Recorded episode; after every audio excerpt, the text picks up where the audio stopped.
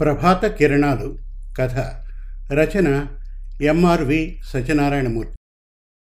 కథాపఠనం Mallavarapu Sitaram Kumar. Bank నుండి ఇంటికి వస్తున్న కిరణ్ కాలనీ మొగలో ఉన్న అమ్మవారి గుడి ముందు జనాన్ని చూసి బైక్ స్లో చేసి పక్కగా ఆగాడు. గుడి ముందు బుర్ర కథ చెబుతున్నారు కళాకారులు. సత్య హరిశ్చంద్ర కథ చెబుతోంది మధ్యన ఉన్న అమ్మాయి. ముగ్గురు రంగురంగుల బట్టలు వేసుకున్నారు. కథ చెప్పే అమ్మాయి కంఠం బాగుండడంతో కాసేపు నిలబడి కథ విన్నాడు. ఒక పావు గంట ఉండి ఇంటికి వచ్చాడు. అప్పుడు సమయం ఎనిమిది గంటలయింది రాఘవయ్య మాస్టారు భోజనం ముగించి భాగవతం చదువుకుంటున్నారు. కిరణ్ స్నానం చేసి వచ్చేసరికి టేబుల్ మీద భోజనం సిద్ధం చేసి ఉంచింది జానకమ్మ. అబ్బాయి నువ్వు తింటూ ఉండు. నేను ఇప్పుడే వస్తాను అని వంటిట్లోకి వెళ్ళింది జానకమ్మ. రోజు తన పక్కనే కూర్చుని కబుర్లు చెప్పే తల్లి ఇంకా లోపల ఏం చేస్తోందా? అని ఆలోచిస్తూ భోజనం చేయసాగాడు కిరణ్. అమ్మా ఇంకా వంట చేస్తున్నావేమిటి? ఆత్రం ఆపుకోలేక అడిగాడు తల్లిని. ముగ్గురు భోజనానికి వస్తామన్నారు నాయన. అందుకే మళ్ళీ వంట చేస్తున్నాను. వంటింట్లోంచే జవాబు చెప్పింది జానకమ్మ. రోజు ఎనిమిది గంటలకు ఖచ్చితంగా భోజనం చేస్తాడు రాఘవయ్య. కొడుకు వచ్చాక అతనికి పెట్టి ఆ తర్వాత తను తింటుంది జానకమ్మ. అమ్మా నువ్వు నాన్నతో పాటే భోజనం చేసేయి అని చాలాసార్లు చెప్పాడు తల్లికి.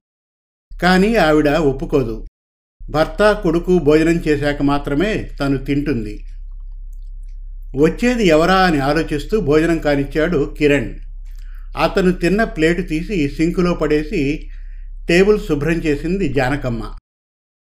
తన గదిలోకి వెళ్ళి టీవీ తక్కువ సౌండ్లో పెట్టుకుని న్యూస్ ఛానల్ చూస్తున్నాడు కిరణ్. కాసేపటికి తల్లి తండ్రి కబుర్లు చెప్పుకోవడం వినిపించింది కిరణ్కి. ఒక గంట గడిచాక కాలింగ్ బెల్ మోగడం తల్లి వెళ్ళి తలుపు తీయడం చూసి హాల్లోకి వచ్చాడు కిరణ్. తండ్రి లేచి నిలబడి రండి రండి అంటూ ఆహ్వానించాడు. ముగ్గురు మనుషులు వచ్చారు. ఒక పెద్ద ఆయన ఒక యువకుడు ఒక యువతి. ముగ్గురు తల్లికి తండ్రికి నమస్కరించారు. మిమ్మల్ని ఇబ్బంది పెడుతున్నాం అన్నాడు పెద్ద ఆయన. భలేవారే ఇబ్బంది ఏం లేదు. ఇప్పటికే పొద్దుపోయింది. కాళ్ళు కడుక్కొని రండి భోంచెదురుగాని అని బాత్రూమ్ చూపించాడు రాఘవయ్య. ముగ్గురు ఫ్రెష్ అయి రాగానే డైనింగ్ టేబుల్ మీద భోజనాలు వడ్డించింది జానకమ్మ. ఆంటీ నేను ఏమైనా సాయం చేయనా? అడిగింది ఆ అమ్మాయి జానకమ్మని. ఏమీ అవసరం లేదు అన్నట్లు తలాడించింది జానకమ్మ. వాళ్ళకు కొసరి కొసరి వడ్డిస్తోంది జానకమ్మ. హాల్లో ఉన్న కిరణ్కి వచ్చిన వాళ్ళు ఎవరో అర్థం కావడం లేదు. కానీ ఈ అమ్మాయిని ఎక్కడో చూసిన జ్ఞాపకం వస్తోంది. ఎక్కడా ఎక్కడా అని ఆలోచించగా స్ఫురించింది. ఇందాక బుర్ర కథ చెప్పిన అమ్మాయిలా ఉందని. వాళ్ళు ముగ్గురు భోజనాలు చేసి హాల్లో కూర్చున్నారు. అప్పుడు జానకమ్మ భోజనానికి కూర్చుంది.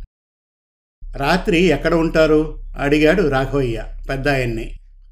ఈ కాలనీ రామాలయంలో పడుకొని పొద్దునే లేచి ఆచెంట వెళ్తామండి. రేపు సాయంత్రం రామేశ్వర స్వామి గుడి ముందు ప్రోగ్రాం చేయాలనుకుంటున్నాం. పూర్వం రోజుల్లో అయితే గణపతి నవరాత్రులకి దేవీ నవరాత్రులకి సంక్రాంతి పండగ రోజుల్లో శ్రీరామనవమి ఉత్సవాలకు బుర్రకథలు హరికథలు పెట్టేవారు. కాలంలో చాలా మార్పులు వచ్చాయి. కళా ప్రదర్శనలకు ఆదరణ తగ్గిపోయింది. దీర్ఘంగా నిట్టూర్చి అన్నారు పెద్దాయన. మరి ఇన్ని ఇబ్బందులు పడుతూ మీరు ఇలా ఊరూరా తిరగడం ఎందుకు? సాయంకాలం మీ అబ్బాయి మా ఇంటికి వచ్చినప్పుడు చెప్పాడు గత ఏడాదే మీకు బైపాస్ సర్జరీ జరిగిందని. వేరే ఏదైనా ఉపాధి చూసుకోవచ్చుగా? అన్యదా భావించకండి ఇలా అన్నందుకు అన్నాడు రాఘవయ్య. పెద్దాయన రాఘవయ్య కేసి తిరిగి గంభీరంగా చెప్పసాగాడు మాది తెనాలి పక్కన మాధవపాడు. నా పేరు రామశర్మ. ఈ బుర్రకథ చెప్పడం మా తాతగారి కాలం నుండి ఉంది. మా నాన్న మా చిన్నాన్నలతో కలిసి మన రాష్ట్రమంతా తిరిగి ఎన్నో ప్రదర్శనలు ఇచ్చారు. నా హయాం వచ్చేసరికి ఈ కళకి ఆదరణ తగ్గసాగింది. ఈ కళ నాతోనే ఆగిపోకూడదని మా పిల్లలిద్దరికీ నేర్పాను. అబ్బాయి అమ్మాయి ఇద్దరూ డిగ్రీ పాస్ అయ్యారు మొన్నటి వరకు నేనే ప్రధాన కథకుడిగా ఉండేవాడిని.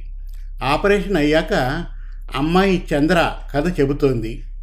నేను అబ్బాయి రవి వంతలుగా ప్రదర్శన ఇస్తున్నాం. ఒక్కో రోజు మైకు లైటింగ్ల డబ్బులు రావడం కూడా కష్టంగా ఉంటుంది. మీ శివపురం పర్వాలేదు. వాళ్ళ ఖర్చులు పోగా ఒక వెయ్యి రూపాయలు మిగిలాయి అన్నారు రామశర్మ. అప్పుడు రాఘవయ్య కిరణ్ని వారికి పరిచయం చేశాడు. మా అబ్బాయి కిరణ్. బ్యాంకులో పనిచేస్తున్నాడు అని. కిరణ్ రామశర్మకి నమస్కరించాడు. చిన్నవాడివి నీకు నమస్కరించకూడదు. సుఖంగా ఉండు నాయనా అన్నారు రామశర్మ. కాసేపు మాట్లాడాక వెళ్తామండి అని లేచారు ముగ్గురు. అప్పటికి జానకమ్మ భోజనం అయి హాల్లోకి వచ్చింది. రాఘవయ్య జేబులోంచి వెయ్యి రూపాయలు తీసి రామశర్మకిచ్చాడు. నేను మీ బుర్రకథకి రాలేదు. ఏమీ అనుకోకండి. నాకు మంచు పడదు. ఆ విషయం మీ అబ్బాయికి కూడా చెప్పాను. మీలాంటి గొప్ప కళాకారుడు మా ఇంట్లో భోజనం చేయడం మా అదృష్టం. మీరు ఈ ప్రాంతం ఎప్పుడు వచ్చినా మా ఇంటికి రావచ్చు. అన్నాడు రాఘవయ్య. రవి చంద్ర వెళ్ళే ముందు రాఘవయ్య పాదాలకు నమస్కరించి ఆశీస్సులు తీసుకున్నారు. వాళ్ళు వెళ్ళగానే తలుపు వేసి లోపలికి వచ్చింది జానకమ్మ. ఏమిటో వయసులో ఉన్న పిల్లని తీసుకొని దేశమంతా తిరుగుతున్నాడు. ఆ పిల్లకి పెళ్ళి చేసి తండ్రి కొడుకు తిరిగితే బాగుంటుంది. ఏమంటారు? అంది జానకమ్మ భర్తతో. వాళ్ళ కుటుంబం వాళ్ళ ఇష్టం. మనమెవరం? వాళ్ళకి సలహా ఇవ్వడానికి అని బెడ్రూమ్లోకి వెళ్ళాడు రాఘవయ్య. కిరణ్ కూడా తన గదిలోకి వెళ్ళాడు నిద్రపోవడానికి. కానీ అతనికి నిద్ర రావడం లేదు. చంద్ర రూపమే కళ్ళ ముందు కదలాడుతోంది. ఎంత చక్కని రూపం ఎంత మాధుర్యం ఉంది ఆ గొంతులో అని తలపోశాడు.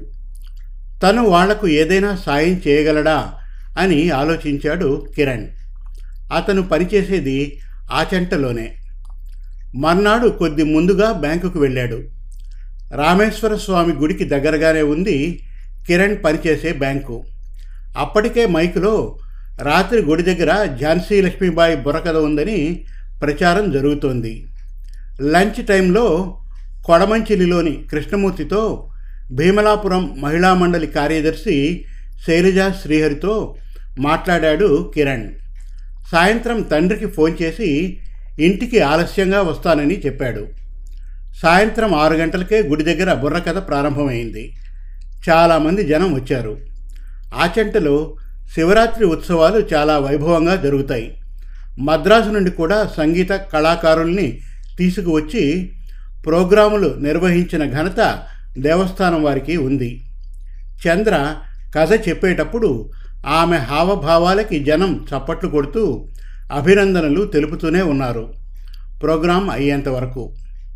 బ్యాంకు స్టాఫ్ తరఫున రెండు వేలు రామశర్మకి తన మిత్రుడు సుభాష్తో ఇప్పించాడు కిరణ్. ప్రోగ్రాం అయ్యాక రామేశ్వర స్వామి సత్రంలో రామశర్మని కలిశాడు కిరణ్. రామశర్మ రవి చంద్ర ముగ్గురు సాధారణంగా ఆహ్వానించారు కిరణ్ని. మీరు ఝాన్సీ లక్ష్మీబాయిని కళ్ళ ముందు దింపేశారు. మీ వాచికం అభినయం చాలా బాగున్నాయి. అభినందనలు. అన్నాడు కిరణ్ చంద్రతో కళ్ళ నిండా సంతోషంతో. వినయంగా నమస్కరించి థ్యాంక్స్ సార్ అంది చంద్ర. రామశర్మ కేసి తిరిగి రేపు కొడమంచిలిలో మీ ప్రోగ్రాం ఉంటుంది. రేపు ఉదయం కృష్ణమూర్తి గారు వచ్చి మిమ్మల్ని కలుస్తారు. అలాగే ఎల్లుండి భీమలాపురం గ్రామంలో మీ ప్రోగ్రాం ఉంటుంది. ఆ ఊరి నుండి శ్రీహరి గారు వారి శ్రీమతి శైలజ వచ్చి మిమ్మల్ని కలుస్తారు. ఈ మూడు రోజులు మీరు సత్రంలో ఉండవచ్చు. నేను ఈవో గారితో మాట్లాడాను. ఉంటాను సార్. ఇంటి దగ్గర మా అమ్మ ఎదురు చూస్తూ ఉంటుంది. అన్నాడు కిరణ్. రామశర్మ ధన్యవాదాలు నాయనా మీ నాన్నగారికి అమ్మగారికి నా నమస్కారాలని చెప్పు అని అన్నాడు. చంద్ర తన కళ్ళతోనే అతనికి థ్యాంక్స్ చెప్పింది. మర్నాడు సత్రంలో కొడమంచిలి నుంచి కృష్ణమూర్తి భీమలాపురం నుండి శైలజ ఆమె భర్త శ్రీహరి వచ్చి రామశర్మని కలిసి తమ గ్రామాలకు వచ్చి ప్రదర్శనలు ఇవ్వవలసిందిగా కోరారు. రెండు రోజులు ఆ ప్రోగ్రాములు అయ్యాక మూడవ రోజున ఉదయమే ఆచంట వచ్చి రామశర్మని కలిశాడు కిరణ్. రాబాబు నీ సహకారంతో ప్రోగ్రాములు బాగా జరిగాయి. మధ్యాహ్నం భోజనం చేసి తెనాలి వెళ్ళాలని అనుకుంటున్నాం అన్నారు రామశర్మ. నాదేముంది? మీరు గొప్ప కళాకారులు. మీ ప్రదర్శనలు చూసే భాగ్యం ఈ చుట్టుపక్కల వారికి కలిగింది. ఇంకో గంటలో పత్రికా విలేకరులు వస్తారు మీ ఇంటర్వ్యూ తీసుకోవడానికి. ఈ రోజుల్లో ప్రచారం తప్పనిసరి. మీకు చెప్పకుండా అరేంజ్ చేశానని తప్పుగా అనుకోకండి. మీ గురించి సమాజానికి తెలియాలనే నా ఉద్దేశం అని ఒక కవర్ తీసి రామశర్మకి ఇచ్చాడు కిరణ్. కవర్ తీసి చూసి అందులో ఉన్న ఫోటోలు చూసి ముగ్గురు ఆశ్చర్యపోయారు. ఆచంట కొడమంచిలి భీమలాపురం గ్రామాల్లో జరిగిన వారి కళా ప్రదర్శనల ఫోటోలు అవి. వారు కబుర్లలో ఉండగానే పత్రికా విలేకరులు వచ్చారు. ఒక అరగంట సేపు వారిని ఇంటర్వ్యూ చేసి రామశర్మ రవి చంద్ర ముగ్గురిని కలిపి గ్రూప్ ఫోటో రామశర్మని విడిగా మరో ఫోటో తీసుకున్నారు. బుర్రకథ చెబుతున్న ఫోటోలు కావాలంటే తన దగ్గర ఉన్న వేరే కవర్లోని ఫోటోలు వారికి ఇచ్చాడు కిరణ్. పత్రికా విలేకరులు రెండు మూడు రోజుల్లో ప్రత్యేక ఆర్టికల్ వస్తుందని చెప్పి వెళ్ళిపోయారు. వాళ్ళు వెళ్ళిపోగానే కిరణ్ చేయి తన చేతిలోకి తీసుకుని మా కోసం ఎంతో చేస్తున్నావు. ఇది ఏనాటి బంధమో? నీ రుణం ఎలా తీర్చుకోవాలి? అన్నారు రామశర్మ. మీరు పెద్దవారు. అలా మాట్లాడితే నాకు ఇబ్బందిగా ఉంటుంది. నాకు కళలు అంటే ఇష్టం. అంతకంటే ఏం లేదు. మీ phone number bank account number ఇవ్వండి. ఎవరైనా ప్రోగ్రాం అడిగితే మీకు తెలియజేస్తాను. అడ్వాన్స్ ఇవ్వడానికి కూడా వీలు ఉంటుంది. అన్నాడు కిరణ్. రవి ఆ వివరాలు ఒక పేపర్ మీద రాసి కిరణ్కి ఇచ్చాడు. వస్తానండి అని చెప్పి బయటకు వచ్చాడు కిరణ్. అతని వెనకాలే వచ్చింది చంద్ర. రెండు చేతులు జోడించి కిరణ్కి నమస్కరించింది. మా నాన్నగారిలో కొత్త ఉత్సాహాన్ని నింపారు. చాలా ఏళ్ళు గడిచాయి. ఆయన మొహంలో అంత సంతోషాన్ని చూసి అందుకు మీకు ప్రత్యేక కృతజ్ఞతలు చెబుదామనే వచ్చాను. మా కోసం చాలా చేశారు. మీకు ఒక చిన్న గిఫ్ట్ అని తన హ్యాండ్ బ్యాగ్లోంచి ఒక కీ చైన్ తీసి కిరణ్కి ఇచ్చింది. కీ చైన్కి మంచి గంధంతో చేసిన చిన్ని కృష్ణుడి బొమ్మ ఉంది. అది చూడగానే కిరణ్ పెదవులపై మందహాసం చోటు చేసుకుంది. థ్యాంక్స్ అండి అన్నాడు మనస్ఫూర్తిగా. అతని సంతోషం చూసి చంద్రమొహం వెలిగిపోయింది. సత్రం ముందున్న చెట్టు కొమ్మల మధ్య నుండి పడుతున్న సూర్యకిరణాలు ఆమె మొహం మీద పడి ఆమె అందాన్ని ద్విగుణీకృతం చేశాయి. కొద్ది క్షణాలు అలానే చంద్రని చూస్తుండిపోయాడు కిరణ్. ఆమె సిగ్గుపడి తల దించుకుంది. కిరణ్ మోటార్ బైకు ఎక్కి బ్యాంకుకి వెళ్ళిపోయాడు. కిరణ్ రామశర్మ బుర్రకథని బ్రతికించాలని పడుతున్న తపనని బుర్రకథ చెబుతున్న కొన్ని ఫోటోలను వాట్సప్ గ్రూపుల్లో పెట్టి ఈ కళ కనుమరుగు కాకుండా కాపాడవలసిన బాధ్యత మన పైన ఉందని చెప్పాడు. అలాగే ఆ చెంటలో చంద్ర చెప్పిన ఝాన్సీ లక్ష్మీబాయి బుర్రకథని సంక్షిప్తం చేసి కొన్ని కామెంట్స్ కలిపి యూట్యూబ్లో పెట్టాడు. ఆర్థిక సహాయం చేసే వారి కోసం రామశర్మ అకౌంట్ నెంబర్ ఇచ్చాడు. వారం తిరిగేసరికి యాభై వేలు రామశర్మ అకౌంట్కి చేరాయి. రామశర్మ ఫోన్ చేసి ఇదేమిటని అడిగితే మీ ఆశయం గురించి నలుగురికి చెప్పాను.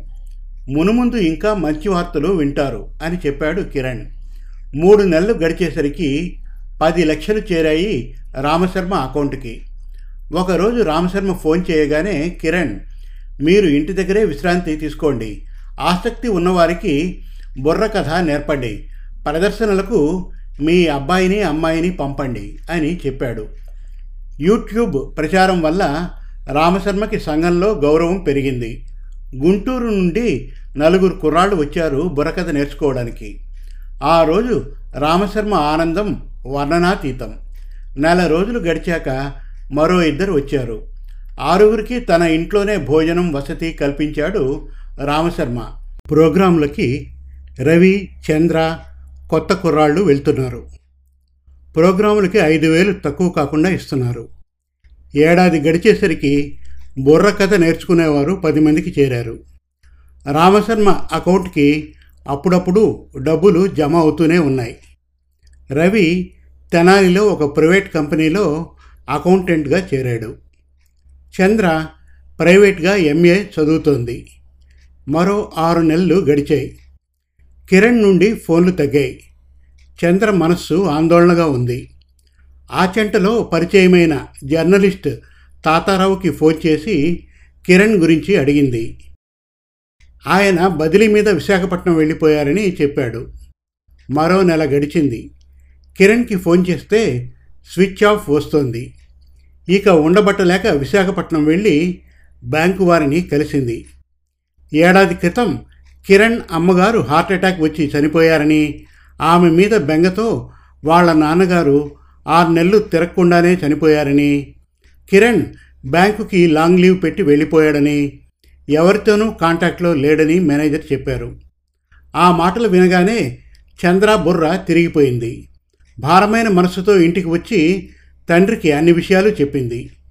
అయ్యో ఇదేమిటి ఇలా జరిగింది? మంచి వాళ్ళకు ఇలాంటి కష్టం వచ్చిందని బాధపడ్డాడు రామశర్మ. శివపురంలో కిరణ్ వాళ్ళ ఇంట్లో భోజనం చేయడం ఆచంటలో అతనితో మాట్లాడిన సన్నివేశాలు గుర్తుకొచ్చి చంద్ర ఆ రోజు నిద్రపోలేదు. కొద్ది రోజులు గడిచాక శ్రీశైలంలో దేవీ నవరాత్రులకి పార్వతీ కళ్యాణం బుర్రకథ చెప్పడానికి వెళ్ళింది చంద్ర. రాత్రి బుర్రకథ అయిపోయాక మర్నాడు పాతాళగంగలో స్నానం చేసి దీపాలు వదిలి పక్కకు చూసి ఆశ్చర్యపోయింది. పక్కనే ఒకతను మెట్లపైకి ఎక్కి వెళ్తున్నాడు. గబగబా అతని ముందుకు వెళ్ళి కిరణ్ బాబు అని పిలిచింది. కిరణ్ ఆమెను చూసి చిన్నగా నిట్టూర్చాడు.